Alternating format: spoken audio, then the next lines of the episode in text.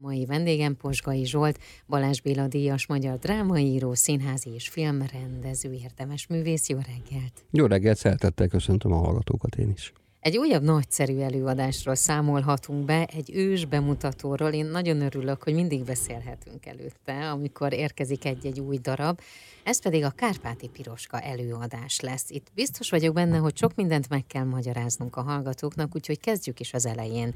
Ki volt Kárpáti Piroska? Kárpáti Piroska egy 22 éves korában Aradon kivégzett tanárnő volt. Ez a rövid változat, uh-huh. és nem véletlen, hogy az Aradi Kamara Színházzal együtt mutatjuk be, illetve ők mutatják be, itt csak itt Budapesten is játszuk az előadást, hiszen Aradon ez a nő, ez legenda. Trianon kapcsán írt verséért akasztották föl, ez a legenda. Az akkori Nyilván hivatalos szervek mindenféle nyomot megpróbáltak eltüntetni arra vonatkozólag, hogy ez a nő kivégzésre került. Tehát ezt nem lehet igazán, mert az összes korabeli lap megvan, cikkek megvannak, a hírek megvannak Ukrajnától Amerikáig, akik mind közszítették azt, hogy itt bizony egy ilyen túlkapás történt. Aztán nem volt több. Na most utána az volt az érdekes, hogy ezt boncolgatták ezt a legendát. Kiderült, hogy nem is biztos, hogy ő írta a verset, hanem egy budapesti írónő, meg is van nevezve, aki Trianon iránti felháborodásában az Aradi újságnak küldött álnéven egy verset. Azt, hogy ez Kárpáti Piroska álnevet választotta, és nem tudta, hogy van ott egy ilyen. Az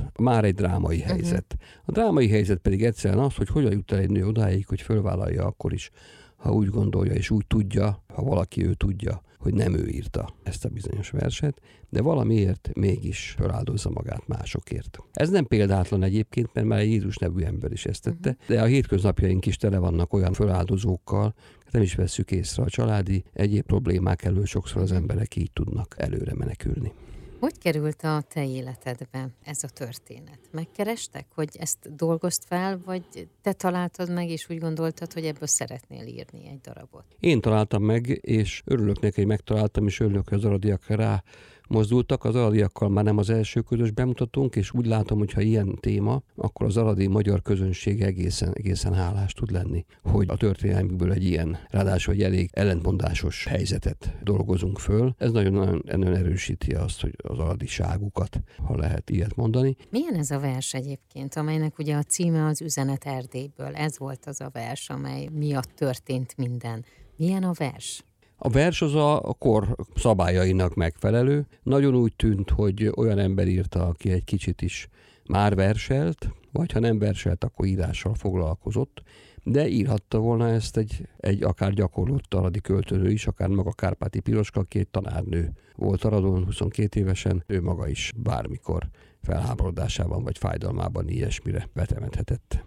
El fog hangozni a vers az előadás alatt? Igen, elhangzik a vers, még pedig az osztály, mikor rájön, hogy a tanárnőjük mit tett, akkor a hálából ajándékként felolvassa neki, hiszen vannak benne nagyon kedves fiatalok, nagyon tehetséges fiatal gimnazista. Én azt mondom kisnők és kisférfiak, akik együtt játszanak velünk, nem Csók Nórával, Szabó Sipos Barnabással, Fecske Dáviddal és Szemmán Bélával. Augusztus 25-én és 26-án lesz a rendhagyó ős bemutató, egy rendhagyó helyszínen. Igen, a Kozma utcai börtönben, a tizedik kerületben van egy kis fogház nevű emlékhely, amelynek az udvarán még kivégző udvar. Magát Nagy Imrét is például ott végezték ki, és nagyon sok 56-ost. Az 50-es években sok mártírt ezeknek mind ott van az emlékük, a nevük a, a falakon, de ennek az udvarnak van valami egészen döbbenetes hangulata, és úgy gondoltam, hogy ha már nyár van és szabad tér, akkor keresünk egy olyan helyet, ahol nem vagyunk sokan, tehát mindössze 50-60 nézőt tudok oda befogadni, és van egy, egy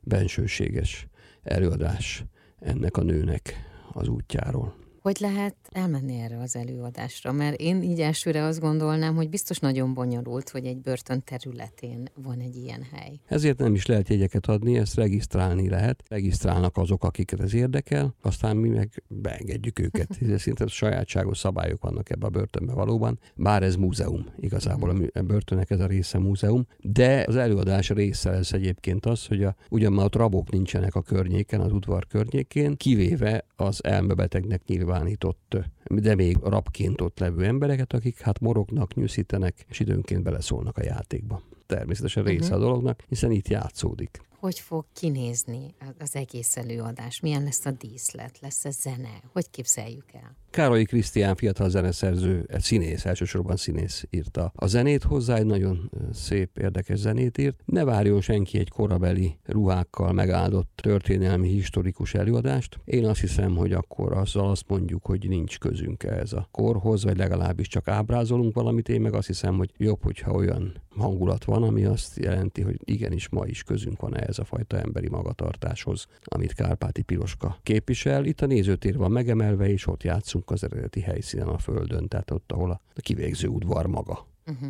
működik. Kárpáti Piroskának az életének mely részét fogja bemutatni a darab? Hát olyan sok része nem volt, mert ugye 22 évesen halt meg, tehát azt a részt, amikor megtudja azt, hogy nevében valaki írt, mivel egy olyan fajta személyiséget igyekeztem felrajzolni, akinek ez a fajta mártiromság rossz szóval kifejezve jókor jön. Hát egy olyan tanárnőről van szó, aki nem jó tanárnő, akit a, megdobálnak az utcán, nem szeretik a tanítványai, és úgy gondolja, hogy egyrészt ezért, másrészt a magyarsága miatt is elvállalja ezt a terhet, és valóban korábbi dokumentumok szerint is ő azt mondta, hogy ezt a verset én írtam. Én aztán egyenes út vissza Pitóra. Augusztus 25 és 26, tehát itt Budapesten, és utána a darabnak a sorsa? Mivel Aradi a, a produkció, Aradi Színházban játszuk, ott, ahol a, a dolog történt, tehát ahol ez a legenda él. Hát remélem minél többet. Én tervezem, hogy a Kisfokház udvarán jövő nyáron, ha most bejön, akkor még elő tudjuk adni ezt párszor, de ez nem rajta múlik, hanem olyan börtönszabályokon és egyéb szabályzókon, akik ezt vagy megengedik, vagy nem.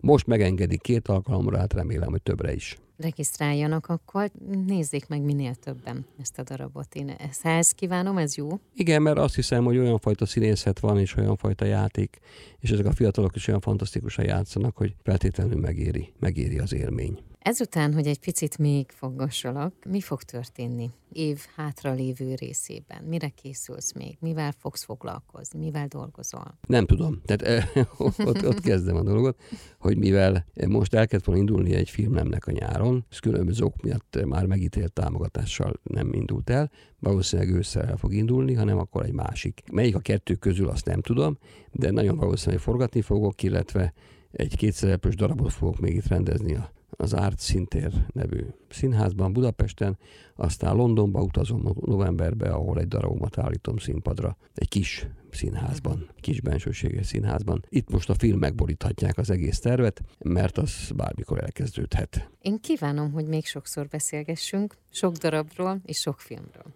Nagyon szépen azon vagyok én is. Köszönöm.